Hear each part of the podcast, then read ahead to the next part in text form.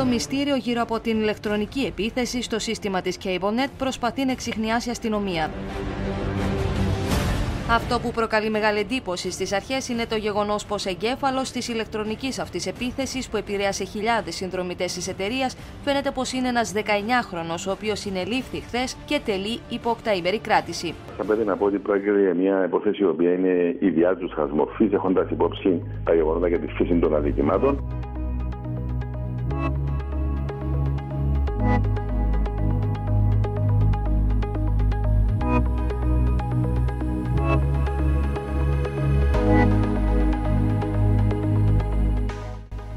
Ήταν 3 Μαΐου 2017, λίγο μετά τα μεσάνυχτα, όταν το δίκτυο της εταιρείας τηλεπικοινωνιών CableNet στην Κύπρο δέχτηκε επίθεση άρνησης εξυπηρέτησης.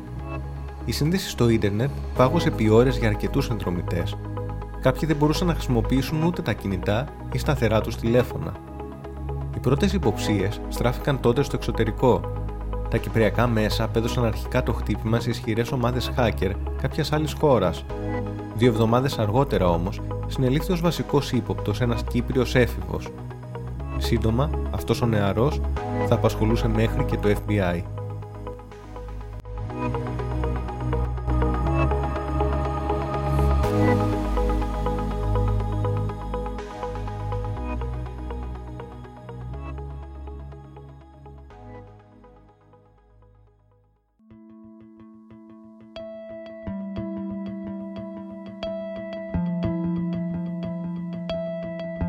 Είμαι ο Γιάννης Παπαδόπουλος και ακούτε το Audio Prince, τη σειρά podcast της Καθημερινής για τους αθέατους πρωταγωνιστές της επικαιρότητας. Με αναρτήσει της στα κοινωνικά δίκτυα, η πρεσβεία των Ηνωμένων Πολιτειών Αμερικής στην Κύπρο έκανε γνωστό πως οι ιδιοκτικές αρχές της Δημοκρατίας έχουν εκδώσει τα πρώτα δύο άτομα στις Ηνωμένες Πολιτείες Αμερικής. Σύμφωνα με πληροφορίες του ΟΜΕΚΑ, το ένα πρόσωπο είναι ο νεαρός hacker, το οποίο ζητήθηκε εκδοσή του από το FBI ώστε να δικαστεί στα δικαστήρια των Ηνωμένων Πολιτειών για δικήματα που σχετίζονται με υποκλοπή προσωπικών δεδομένων από πρόσωπα και εταιρείες στην Αμερική. Πέρασαν τέσσερα χρόνια μέχρι να κλείσει οριστικά ο δικαστικός του φάκελος. Τον περασμένο Μάρτιο, ο νεαρός Κύπριος hacker καταδικάστηκε στη ΣΥΠΑ. Τον κατηγορούσαν για παραβιάσεις βάσεων δεδομένων και ηλεκτρονικούς εκβιασμούς. Ο ίδιος τελικά παραδέχτηκε την ενοχή του ενώπιον των Αμερικανικών αρχών καταδικάστηκε σε φυλάκιση ενός έτους, καθώς συνυπολογίστηκε το διάστημα που ήταν προφυλακισμένος στην Κύπρο και δέχτηκε να επιστρέψει 600.000 δολάρια ως αποζημίωση στα θύματά του. Στο διαδίκτυο ήταν γνωστός με τα ψευδόνυμα Cherry SQX και Γιώργος Πέτρου. Στον πραγματικό κόσμο όμως είναι γνωστός πλέον ως ο πρώτος Κύπριος πολίτης που έχει εκδοθεί στις Ηνωμένες Πολιτείες της Αμερικής. Αυτή είναι η ιστορία του.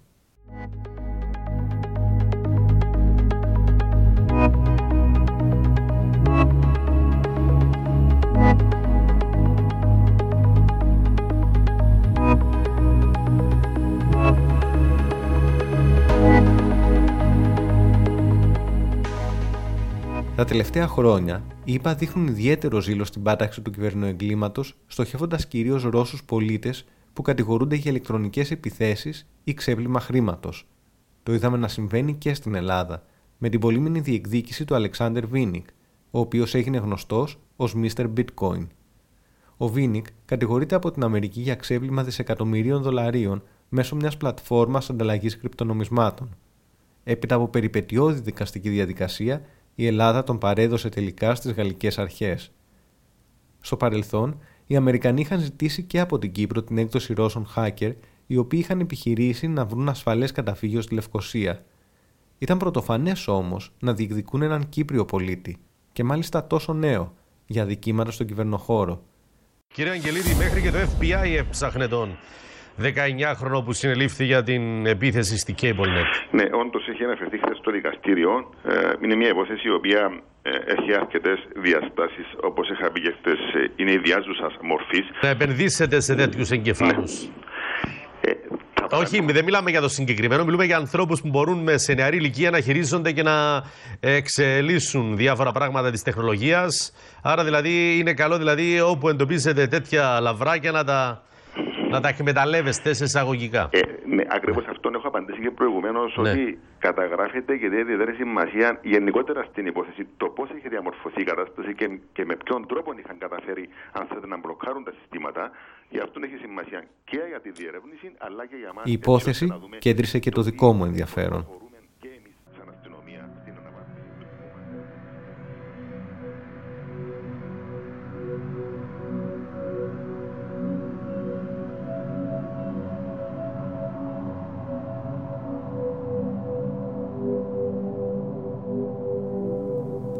Αναζήτησα τα αμερικανικά δικαστικά έγγραφα για να βρω αναλυτικά τις κατηγορίες που τα αποδίδονταν. Ένας από τους πρώτους στόχους του νεαρού hacker ήταν η ιστοσελίδα Ripoff Report. Οι χρήστες της μπορούν να αναρτούν σε αυτή ανώνυμα τα παράπονά τους ή τα δυσφημιστικά σχόλιά τους για μια επιχείρηση ή κάποιο άλλο άτομο. Τον Οκτώβριο του 2016, ο Κύπριος hacker φαίνεται να απέκτησε πρόσβαση στη βάση δεδομένων της ιστοσελίδας εξαπολύοντας μια επίθεση ομής βίας έτσι αποκαλείται η μέθοδος που περιλαμβάνει την εξαντλητική δοκιμή πιθανών κλειδιών κρυπτογράφησης με σκοπό να σπάσει κάποιον κωδικό πρόσβασης. Έχοντας πλέον εισέλθει στη βάση δεδομένων, φέρεται να απειλούσε τον διευθύνοντα σύμβουλο της ιστοσελίδας, ζητώντας λίτρα για να μην διαρρεύσει ευαίσθητα στοιχεία. Ακόμη, με έναν Αμερικανό συνεργό του, φέρεται να προσέγγισε χρήστες οι οποίοι θίγονταν από τις αναρτήσεις στην ιστοσελίδα και ζητούσε αμοιβή έως 5.000 δολάρια για να διαγράψει κάποιο επικριτικό ή δυσφημιστικό σχόλιο.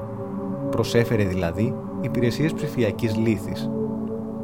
Το Αμερικανικό κατηγορητήριο το απέδιδε και άλλες ανάλογες ενέργειες με παραβιάσεις βάσεων δεδομένων και απαιτήσεις λύτρων. Στα εκβιαστικά email που έστελνε, υπέγραφε σύμφωνα με το κατηγορητήριο ως Charlie Sullivan. Ο νεαρός hacker είναι αυτοδίδακτος στους υπολογιστές και δεν έχει απολυτήριο λυκείου, διέκοψε τη φοιτησή του στην πρώτη τελευταία τάξη της Αμερικανικής Ακαδημίας Λευκοσίας. Μεγάλωσε χωρίς τον Κύπριο πατέρα του και προσπαθούσε να συνδράμει στα οικογενειακά έξοδα τη Φιλιππινέζα μητέρα του, η οποία εργάζεται σε σούπερ μάρκετ. Προσπαθώντας να φρενάρουν τη διαδικασία έκδοσής τους στη ΣΥΠΑ, οι συνήγοροι του υποστήριξαν σε δικαστήριο της Λευκοσίας ότι ο νεαρός πάσχει από το σύνδρομο Άσπεργκερ, μια διαταραχή στο φάσμα του αυτισμού τόνισαν ότι ήταν μόλις 15 ετών όταν διέπραξε όλα όσα του καταλογίζονταν και ότι αν όντως τον έστειλαν στην Αμερική θα ήταν σε μια ξένη χώρα ολομόναχος. Οι προσπάθειές τους τελικά δεν απέδωσαν. Κουρασμένος από τη μακρά προφυλάκηση, ο νεαρός Κύπριος δεν συνέχισε τη δικαστική προσπάθεια για να αποτρέψει την έκδοσή του. Πέρα από την ποινική αντιμετώπιση της υπόθεσής του, το ζήτημα τώρα είναι τι είδους συμβουλευτική θα λάβει για να αξιοποιήσει όσο πιο σωστά γίνεται την κλίση του. Τουλάχιστον τώρα ας βρει την καθοδήγηση που του αξίζει.